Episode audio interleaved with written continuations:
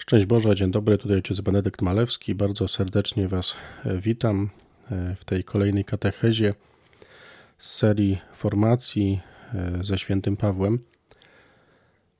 Tak się składa, że chyba nikt nie przewidział jeszcze miesiąc temu, kiedy się słyszeliśmy, że historia tak, a nie inaczej się potoczy i że ten temat, który dzisiaj mamy mówić, a będziemy mówić o krzyżu Pana Jezusa, krzyżu, który jest centrum historii ludzkości, że ten temat będzie tak bardzo aktualny w dzisiejszym e, kontekście politycznym, historycznym, no i też kontekście liturgicznym. Mamy post, ale też e, wszyscy przeżywamy właśnie doświadczenie krzyża bardzo takiego naocznego, namacalnego, gdzie my, Polacy, tutaj w kraju widzimy masę ludzi uciekających przed agresją, przed inwazją, masę ludzi uciekających przed no, może to mocne słowo, ale przed bandytą, tak naprawdę.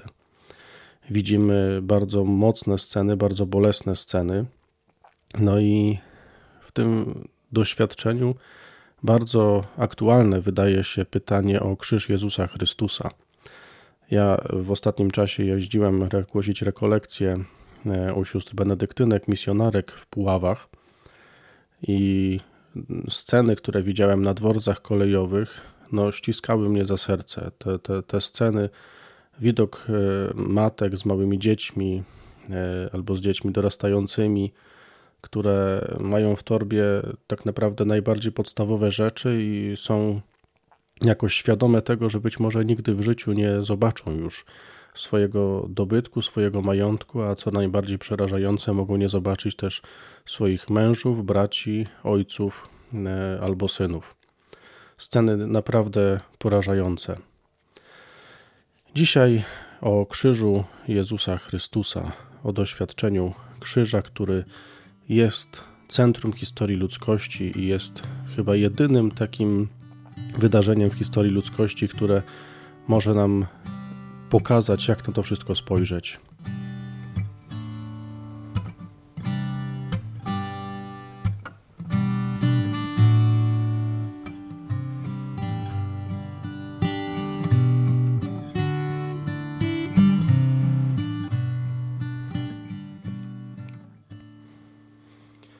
W imię Ojca i Syna i Ducha Świętego. Amen.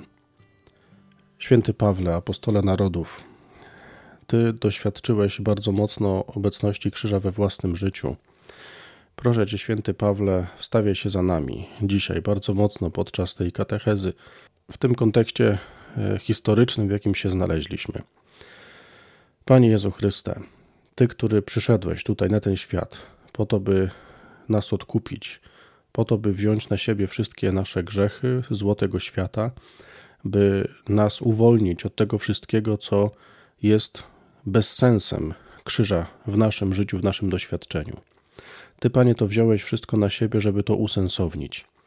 I w doświadczeniu, które wydaje się absolutnie bez sensu, w doświadczeniu, które wydaje się słabością, Ty, Panie, pokazujesz moc Boga, pokazujesz niezgłębioną miłość Boga, pokazujesz mądrość Boga. Proszę Cię, Panie Jezu Chryste, byś posyłał do nas swojego świętego ducha.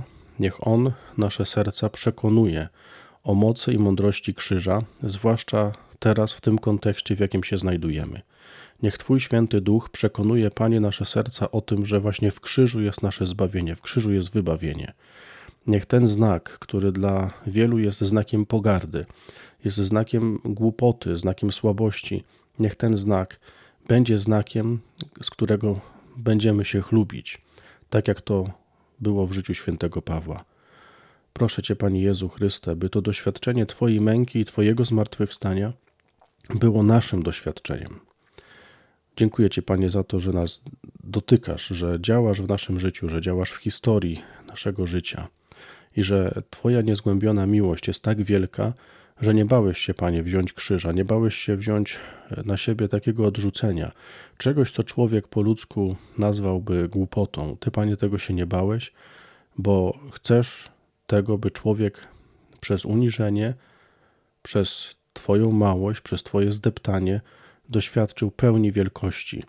Wielkości, która wynika z tego, że jesteśmy stworzeni na obraz i podobieństwo Twojego dobrego Ojca. Ty, Panie, żyjesz i królujesz na wieki wieków. Amen. Dzisiaj takim fragmentem Pisma Świętego, który będzie mm, przewodni, e, to jest e, dość długi fragment.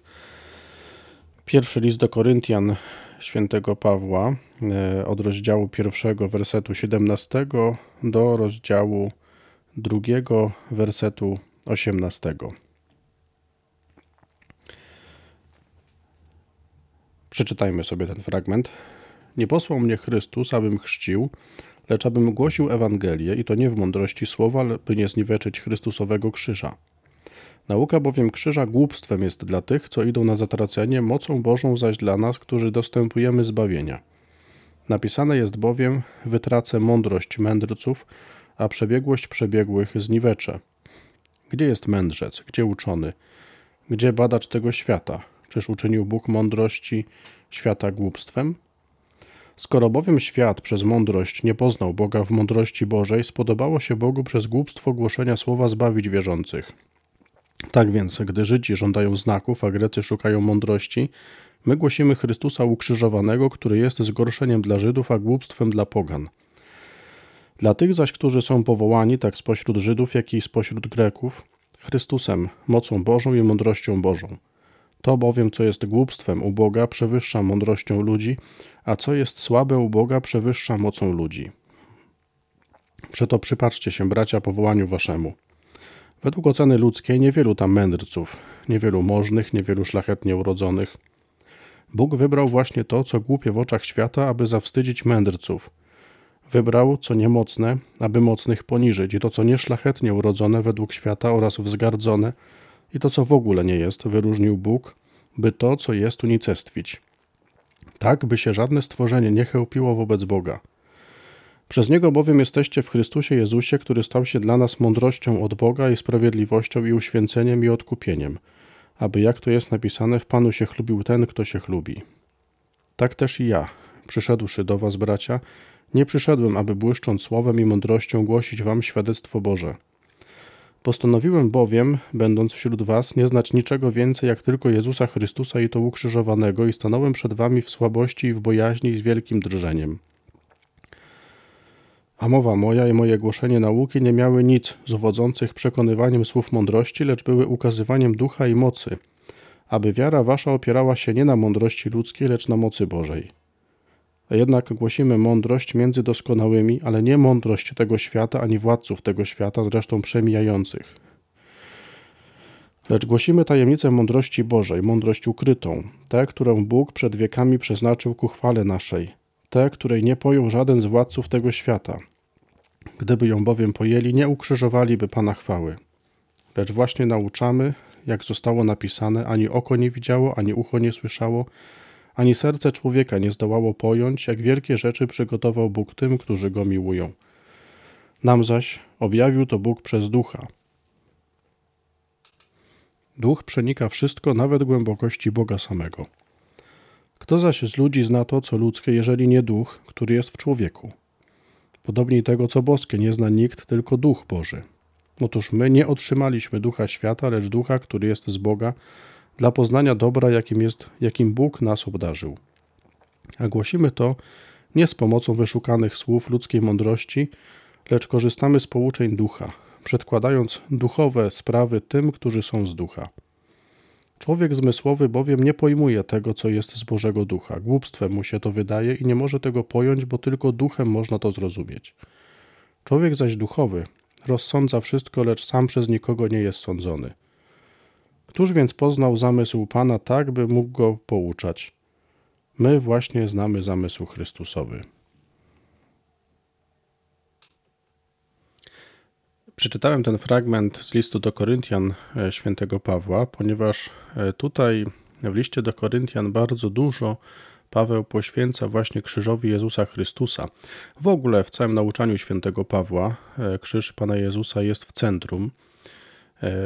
Ten krzyż, doświadczenie tego krzyża i doświadczenie tego, że Jezus poszedł na krzyż właśnie za niego, za Pawła, jest takim doświadczeniem absolutnie kluczowym w życiu Pawła, bo Paweł jakby odkrywa dwie prawdy związane z krzyżem. Po pierwsze, to, że krzyż jest powszechny. Jezus umarł za wszystkich. A drugie doświadczenie, które jest bardzo osobiste i które wydaje się kluczowe dla każdego wierzącego, to to, że Paweł odkrywa, że umarł też za niego. I to jest, e, myślę, pierwszy bardzo ważny taki moment, e, który musimy sobie jakoś tak stawiać, tak, tak, taką perspektywę, że Jezus umarł za wszystkich i w tych wszystkich jestem ja. Umarł też za mnie. Jest to zdanie, które już przytata, przytaczałem we wcześniejszych naszych e, katechezach, zdanie z listu do Galatów, gdzie Paweł mówi, że tak, właśnie mówi o Jezusie Chrystusie, który umiłował mnie i samego siebie wydał za mnie. Jezus umarł za grzechy Pawła i za grzechy wszystkich. Jezus umarł za moje grzechy, Benedykta, i za grzechy wszystkich, Was, słuchających, nas wszystkich. To jest bardzo ważna prawda. Jeszcze do niej później wrócimy. Natomiast e, tak, Paweł, tak jak powiedziałem, bardzo dużo e, mówi o krzyżu do Koryntian e, i mówi o tym też z bardzo konkretnych powodów. Ponieważ Koryntianie mieszkają w takim, takich okolicznościach, w takim czasie, w takim miejscu, gdzie przenikają się bardzo różne prądy myślowe. To jest bardzo duże miasto, gigantyczne miasto, z tego co się orientuję, to było chyba trzecie co do wielkości miasto Imperium Rzymskiego i to było miasto portowe. W tym mieście e, pojawiały się wszystkie nowinki, e, no wszystko, wszystkie prądy myślowe, wszystko tam się przenikało, tam był wielki, jeden wielki miszmasz. Było to też miasto, w związku z tym, że było miastem portowym, to było to miasto, gdzie była gigantyczna rozwiązłość. No, nie, nie bez powodu mówi się właśnie o córach Koryntu, mm, mówiąc o prostytucji. E, no i wspólnota chrześcijan, która e, tam żyła, no była wystawiona bardzo mocno na próbę. Ta wspólnota e, chrześcijan, po pierwsze, bardzo zmagała się z własną wiarą i ta wspólnota była przekonana o tym, że Chrystus zmartwychwstał, ale już pewnym problemem, trudnością tej wspólnoty było zaakceptowanie krzyża Chrystusa. Dlaczego? Ano dlatego, że krzyż, jak to pisze Paweł właśnie w liście do Koryntian, dla Żydów jest zgorszeniem, a dla Greków jest głupotą, jest głupstwem. I ci chrześcijanie, którzy żyją w Koryncie, e, mają do czynienia właśnie z tymi wieloma prądami myślowymi, mają do czynienia z różnym stylem życia wielu różnych osób i stawiają sobie pytania, jakie, po co to wszystko, jaki to w ogóle ma sens. My się tutaj musimy jakoś umartwiać, głosi się nam jakiegoś Chrystusa i to jeszcze ukrzyżowanego, a obok ludzie żyją jak chcą, są rozwiąźli, coś co Paweł krytykuje, nie mają żadnych zasad większych, czczą jakichś bożków pogańskich, często są okrutni i im się wiedzie, są szczęśliwi. Po co to wszystko? Co więcej, e, Paweł wywodzi się z tradycji żydowskiej, a ci Żydzi specjalnie się do niego nie przyznają. Nie? Co więcej, mówią, odwołując się do swojej wiary, e, negują to, co Paweł głosi. Mówią, że to jest niemożliwe, żeby Bóg pozwolił się zabić na krzyżu. Odwołując się do ksiąg Pisma Świętego, do tego samego, do, na którym wyrósł święty Paweł, oni się nie podpisują po tym, pod tym, co Paweł mówi. Z kolei Grecy słuchają i mówią, to jest głupota. Jak to jest możliwe, że Bóg może umrzeć? To jest słabość, to jest głupota. Absolutnie w to nie idziemy. No i ci chrześcijanie mają, mają to wszystko, nie? Słuchają tego wszystkiego. Co więcej, ta wspólnota też zmaga się z różnymi skandalami, ta wspólnota zmaga się z różnymi e, podziałami, które gdzieś tam są w środku. Jest jakiś zamęt. E, zaczynają się pojawiać jakieś różne stronnictwa, partie. No i ta wspólnota chrześcijan nie wie teraz, w którą stronę pójść. Ci, którzy mówią, że są chrześcijanami, e, niosą zgorszenie. Ci, którzy próbują być jakoś wierni, no to temu, temu wszystkiemu, co Paweł im przedstawił, no to z, z kolei zmagają się z jakąś taką trudnością odpierania tego wszystkiego, co pokazuje świat. No przecież można być szczęśliwym i wcale nie wierzyć w żadnego Chrystusa. Co więcej, no faktycznie patrząc tak na zdrowy rozsądek, śmierć na krzyżu, no to jest w ogóle jakaś porażka tego Boga. No i dlaczego? Skąd to wszystko? I Paweł właśnie dlatego, pisząc do Koryntian, tak dużo miejsca poświęca krzyżowi Chrystusa. I mówi, że on nie tylko e, się do niego przyznaje, ale co więcej, to jest jego jedyna chluba. Krzyż Chrystusa to jest jego jedyna chluba. Przyglądając się temu wszystkiemu, myślę, że możemy zobaczyć bardzo duże mm, odniesienia do czasów nam współczesnych. No, żyjemy w takim czasie, gdzie właśnie widzimy różne inne filozofie życiowe, które wydają się sprawiać, że ludzie są szczęśliwi, tak przynajmniej na pierwszy rzut oka. Widzimy też to, że jest dużo skandali, podziałów między nami i ludzie, którzy wyznają E, też e, Jezusa Chrystusa, wcale nie są dobrymi świadkami e, Jego śmierci i zmartwychwstania. Widzimy duże też konflikty na arenie międzynarodowej, widzimy, co się obecnie dzieje właśnie w świecie, i można w tym wszystkim odnieść wrażenie, że właśnie głoszenie Chrystusa ukrzyżowanego ma mały sens, no właśnie, żeby pokonać zło, żeby zatrzymać zło, trzeba użyć siły i to potężnej siły, trzeba kogoś zmiażdżyć. I zobaczcie, że to są dokładnie te same problemy.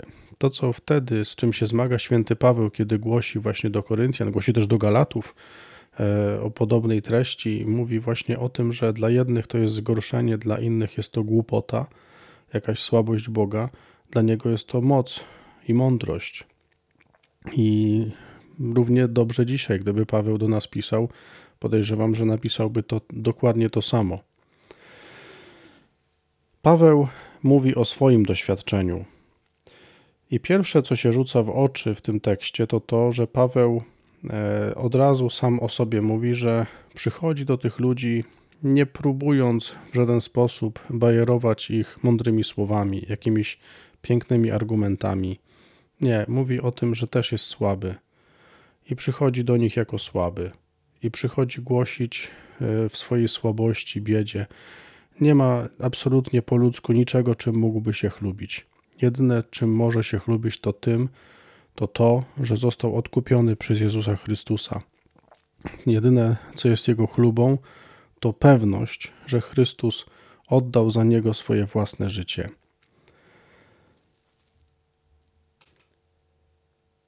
Teraz na chwilkę zatrzymajmy się przy tych e, dwóch postawach: Żydów, o której mówi święty Paweł, i Greków. Pierwsza postawa, e, bardzo utrudniająca przyjęcie Chrystusa ukrzyżowanego, no to jest postawa Żydów, którzy nie są w stanie przyjąć Jezusa e, jako Zbawiciela, ponieważ przeszkadza im w tym ich własna wiara. Paweł mówi e, takie zdanie w liście do Koryntian, to je czytałem. Nauka bowiem krzyża głupstwem jest dla tych, co idą na zatracenie, mocą Bożą zaś dla nas spodobało się Bogu przez głupstwo głoszenia słowa zbawić wierzących. Tak więc, gdy Żydzi żądają znaków, a Grecy szukają mądrości, my głosimy Chrystusa ukrzyżowanego, który jest zgorszeniem dla Żydów, a głupstwem dla pogan. Na czym polegało to zgorszenie? No właśnie, Żydzi, zobaczcie, w całym Starym Testamencie mieli obraz Boga bardzo potężnego, Boga, który wyprowadza ich z Egiptu, Boga, który e, gromi nieprzyjaciół, wrogów, Boga, który potrafi posłużyć się czymś absolutnie małym, e, żeby e, nawet dzieckiem, jakim był mały Dawid, i pokonać Goliata. Żydzi mają taki obraz Boga. I oczywiście ten obraz Boga wcale nie wyklucza Boga, który właśnie chce wejść w to, co małe. Nie? Jakby kiedy mamy obraz Dawida, no to to jest zapowiedź tego, nie? Że, że Bóg jest w stanie posłużyć się czymś, co w oczach ludzkim, ludzkich jest słabe. Nie? I Jezus Chrystus potem jest wypełnieniem tego. Ale Żydzi nie są w stanie tego przyjąć, bo bardzo mocno skupili się na obrazie Boga bardzo potężnego, Boga, który jest właśnie takim Panem potężnym, mocnym, z orężem, właśnie o silnym ramieniu. To jest ich obraz Boga. I teraz, kiedy mają e, Boga, który idzie na krzyż i pozwala sobie odebrać życie, to dla nich to jest bluźnierstwo, to jest zgorszenie. Nie są w stanie z tym się z tym pogodzić. Nie są w stanie absolutnie tego przyjąć. E, zgorszenie to znaczy pewna zawada na drodze. W ich mniemaniu przyjęcie Chrystusa ukrzyżowanego jako Boga jest w ogóle czymś, co może im bardzo mocno utrudnić e, relacje z Bogiem. Tak Żydzi to postrzegali, tak bardzo byli przywiązani do swojego obrazu Boga bardzo potężnego. I zobaczcie, myślę, że tutaj warto zrobić sobie przy tej okazji taki rachunek sumienia, czy no przypadkiem nie mam jakiegoś swojego takiego bardzo mocnego obrazu Boga, w którym nie jestem w stanie przyjąć właśnie tego Boga, który się do mnie, który się mi objawia. Boga, który przychodzi, przychodzi w krzyżu. Idąc jeszcze dalej, zobaczcie, może być tak, że nie będę w stanie też wejść w doświadczenie krzyża. No bo będę oczekiwał wręcz od Boga właśnie takiej mocy. Mogę się wręcz obrazić od Pana Boga, obrazić na Pana Boga, bardzo koncentrując się na tym i żądając wręcz od Niego jakiegoś bardzo zdecydowanego działania. Mogę być, mogę się uważać za człowieka bardzo wierzącego, ale w miejscu, gdzie jest trud, gdzie jest ból, gdzie jest krzyż, nie być w stanie w to doświadczenie wejść. Myślę, że warto tutaj też zrobić sobie rachunek sumienia przy tej okazji e, w takiej też postawie głoszenia, dawania świadectwa. Bo zobaczcie, e, takie podejście, które nie zgadza się na krzyż, nie zgadza się na trud, e, często jest podejściem bardzo wojowniczym. Żydzi byli właśnie bardzo wojowniczy tutaj. I można tak samo wejść w doświadczenie takiej wojowniczości, w taką postawę wojowniczości względem ludzi, którzy nie chcą przyjąć Chrystusa. Ja to widzę bardzo mocno pracując w domu rekolekcyjnym, kiedy przyjeżdżają do nas ludzie nie tylko zachwyceni Panem Bogiem. Przyjeżdżają często do nas ludzie, którzy mają Pana Boga, przepraszam za wyrażenie, gdzieś. Przyjeżdża do nas młodzież e, z różnych szkół i przyjeżdżają do nas nie dlatego, że są głęboko wierzący, tylko przyjeżdżają dlatego, że no, szkoła jedzie, więc oni jadą. Przyjeżdża do nas wiele różnych osób na rekolekcje. E, zdajemy sobie sprawę z tego, że wcale nie dlatego, że e, chcą posłuchać głoszonego słowa, tylko dlatego, że stosunkowo, patrząc na całą okolicę, jesteśmy dość tanim miejscem, gdzie można sobie tanio e, odpocząć, na przykład zimą czy w wakacje. No i no okej, okay, no są rekolekcje, jakoś je przeżyjemy, prawda? Ale no jest to tani ośrodek. Nie? I teraz patrząc na to, jak, e, jakie osoby, kto do nas przyjeżdża, patrząc na to wszystko, zwłaszcza kiedy spotykamy się z jakimś oporem, łatwo w sobie uruchomić taką postawę wojowniczości. Nie? No bo krzyż będzie tutaj doświadczeniem słabości, doświadczeniem wręcz zgorszenia. No i teraz zobaczcie, pozwalając sobie na to, żeby wejść w to doświadczenie krzyża Chrystusa, muszę się zgodzić też, że będę tak jak On ukrzyżowany. I co więcej, w tej postawie niezwykle trudne jest to, żeby przeżywać taki kontakt z takim człowiekiem, który ma wiarę w Chrystusa gdzieś, przeżywać to w miłości w stosunku do tego człowieka. A zobaczcie, Chrystus właśnie to zrobił. Chrystus nie wojuje z tymi Żydami. Chrystus nie próbuje im niczego udowodnić. On umiera właśnie za nich. Oni go zabijają, uważając go za bluźniercę, a on się za nich modli, on za nich umiera. I zobaczcie, to, co może się wydać zgorszeniem na pierwszy rzut oka, jest szczególnym wyrazem miłości Boga do człowieka. I to, co dla ludzi, jakoś dla mnie może być zgorszeniem, kiedy przyjeżdżają właśnie osoby niewierzące też do naszego domu rekolekcyjnego, no i czasem gdzieś niekoniecznie przyjemne emocje się włączają, no to właśnie ważny jest ten moment takiego uświadamiania sobie, przypominania sobie tego, że Chrystus właśnie poszedł za nich na krzyż, za mnie też, za mnie za grzesznika. I to jest, tutaj się przypomina to właśnie to, co Paweł przerobił, że Chrystus umarł za wszystkich i umarł też za mnie. Bo ja też nie jestem święty. Mam też swoje zapaznokciami i Chrystus też umarł za mnie. To jest bardzo ważne doświadczenie. I myślę, że to, co, z czym się mierzy święty Paweł, jest u nas dzisiaj bardzo aktualne. Można być człowiekiem wierzącym, bardzo wojującym i nie zgadzającym się na krzyż. Co więcej, można w ogóle, słuchajcie, mieć ten krzyż na sztandarze i tym krzyżem zabijać.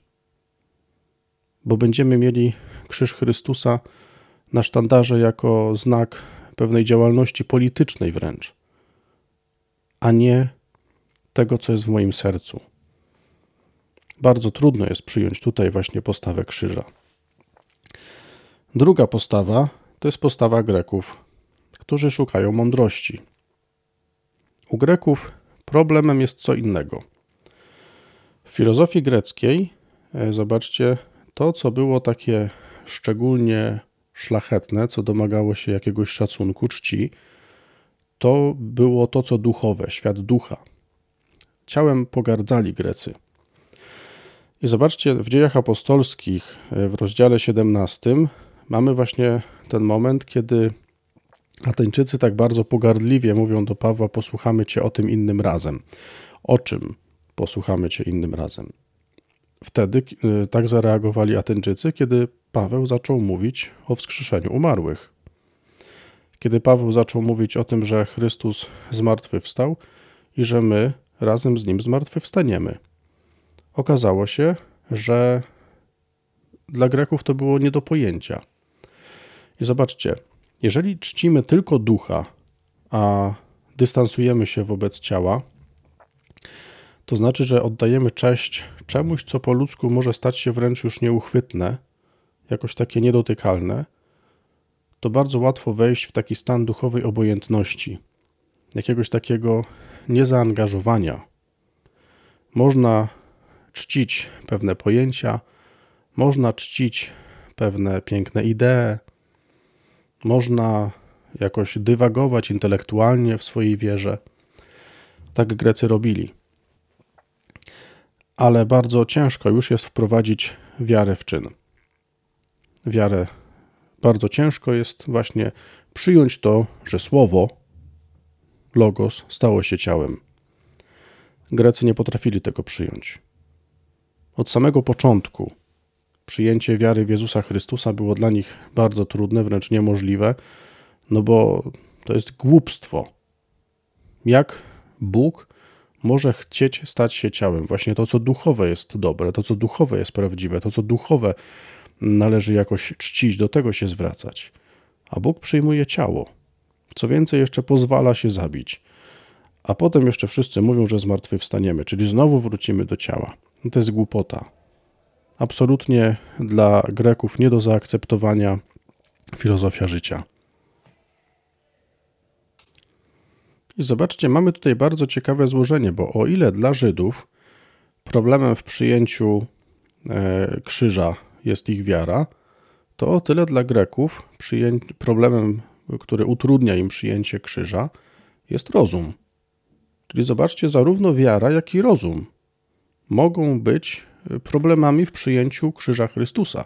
To nie jest tak, jak dzisiaj się często próbuje jakoś tak spłycić, nie? że wiara jest, czy rozum jest przeciwnikiem wiary, prawda? Wiara się liczy, wiara jest ważna, a mm, rozum jest tym, co może szkodzić. Nie, ważne jest jedno i drugie i niebezpieczne może być jedno i drugie.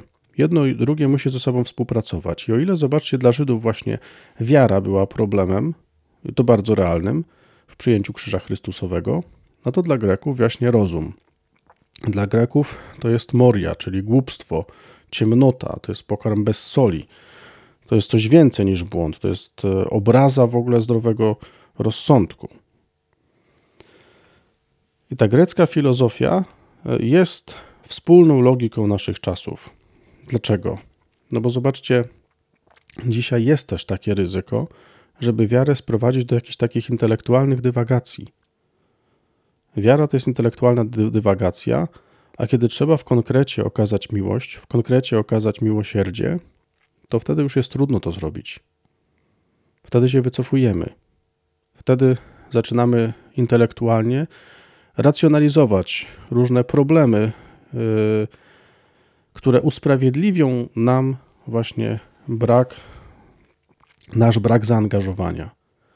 To, co jest właśnie bardzo charakterystyczne w tej postawie takiej rozumowej, w postawie takiego bardzo rozumowego podejścia do, do wiary, do religijności, to jak to w języku greckim było słowo apateia, czyli pewna obojętność.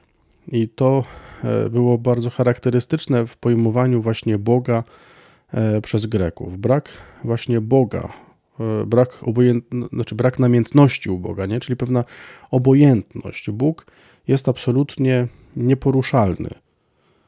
I można wejść też w taką narrację w swoim życiu. I myślę, że znowu to jest bardzo taki dobry moment na osobisty rachunek sumienia E, jak to wygląda w mojej wierze. Nie? Czy, czy moja wiara jest wiarą, w której krzyż jest obecny? Krzyż w realu. Czy chlubię się z krzyża? Czy, czy krzyż jest obecny chociażby w tym, że ja widzę właśnie w znaku krzyża tą Bożą namiętność w stosunku do mnie? Czy widzę w znaku krzyża to, że Bóg jednak jest wzruszony mną? Czy widzę w znaku krzyża to, że Bóg wchodzi w osobową relację ze mną, naprawdę relację? I idąc dalej, czy ja zgadzam się na ten krzyż, na tą ofiarę, by iść ze wzruszeniem do drugiego człowieka, który jest obok mnie? Czy wszystko sprowadzę do pewnej obojętności? Ludzie obok mnie mogą ginąć, mogą umierać, a ja będę niewzruszony, będę obojętnie dywagował i jakieś takie teorie tworzył, żeby niby sprzeciwić się złu, ale też samemu się nie pobrudzić. Bardzo duża pokusa dzisiejszego świata. Paweł uczynił z krzyża podstawowy punkt swojego nauczania, ponieważ krzyż ukazuje moc Bożą. I ta Boża moc jest absolutnie odmienna od mocy ludzkiej. Objawia miłość Boga. To, co jest głupstwem u Boga, przewyższa mądrością ludzi, a co jest słabe u Boga, przewyższa mocą ludzi. I patrząc z perspektywy stuleci, z perspektywy wieków, no właśnie bardzo mocno widzimy to, że zwycięża krzyż, a nie mądrość, która sprzeciwia się krzyżowi. Ukrzyżowany Jezus jest mądrością, ponieważ pokazuje naprawdę, kim jest Bóg. Pokazuje potęgę miłości, która sięga aż krzyża, aby zbawić człowieka. Bóg robi wszystko, używa wszelkich możliwych sposobów i narzędzi, które na pierwszy rzut oka wydają nam się słabością. Ukrzyżowany Jezus objawia z jednej strony słabość człowieka, a z drugiej prawdziwą moc Boga, to znaczy bezinteresowność miłości. I to, ta, ta, ta właśnie całkowita bezinteresowność miłości jest prawdziwą mądrością. I święty Paweł poznał to na własnym ciele i o tym zaświadcza w różnych miejscach swojego nauczania.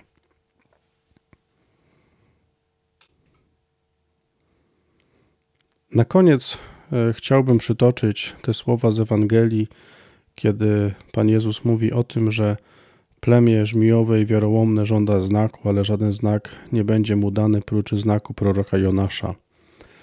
I to też jest o krzyżu. Zobaczcie, jest pewna taka przewrotność w nas. Bardzo mocno oczekujemy od Boga dowodu Jego miłości, ale mamy bardzo konkretne oczekiwania w tym dowodzie. Oczekujemy, że Bóg okaże swoją miłość właśnie w taki sposób, jak my byśmy sobie tego życzyli. Oczekujemy tego, że Bóg e, w okazywaniu tej miłości spełni często konkretne nasze pragnienia. Oczekujemy od Niego konkretnych znaków, dowodów miłości. Ale zobaczcie, mamy jeden wielki znak, jeden wielki dowód miłości Boga do nas. Jest nim krzyż. I Bóg mówi: Jeżeli krzyż do ciebie nie przemówi, to nic do ciebie nie przemówi. Krzyż jest znakiem, że jesteś dla kogoś tak cenny, tak ważny, dla konkretnie dla samego Boga, że jest w stanie pójść za ciebie na śmierć. Krzyż mówi: Moje dziecko, jesteś tak dla mnie cenny, że jestem w stanie wziąć na siebie absolutnie wszelkie cierpienia tego świata po to, żebyś ty mógł żyć, żeby ciebie wybawić od grzechu, żeby ciebie wybawić od winy. Jeżeli dla ciebie to nie jest dowód miłości, to nie będzie większego. Nie ma większego dowodu miłości, jak oddać za kogoś życie. A Chrystus to właśnie robi. I tutaj krzyż jest mocą Bożą i mądrością. Bo Bóg w swojej potędze okazuje właśnie taką moc, która polega na tym, że jest w stanie zejść aż do czeluści. Na koniec takie dwa e, cytaty Ojca Świętego Franciszka. Jeden e, pochodzi z 14 września 2013 roku, to jest z homilii w święto podwyższenia Krzyża Świętego. Papież Franciszek mówi tak: Drzewo krzyża zbawia nas wszystkich od konsekwencji tego drugiego drzewa, poznania dobra i zła, gdzie rozpoczęła się samowystarczalność, zarozumiałość, pycha, chęci poznania przez nas wszystkiego zgodnie z naszą mentalnością, według naszych kryteriów, a także zgodnie z naszą zarozumiałością, według której jesteśmy i stajemy się jedynymi sędziami świata. To historia człowieka od jednego drzewa do drugiego.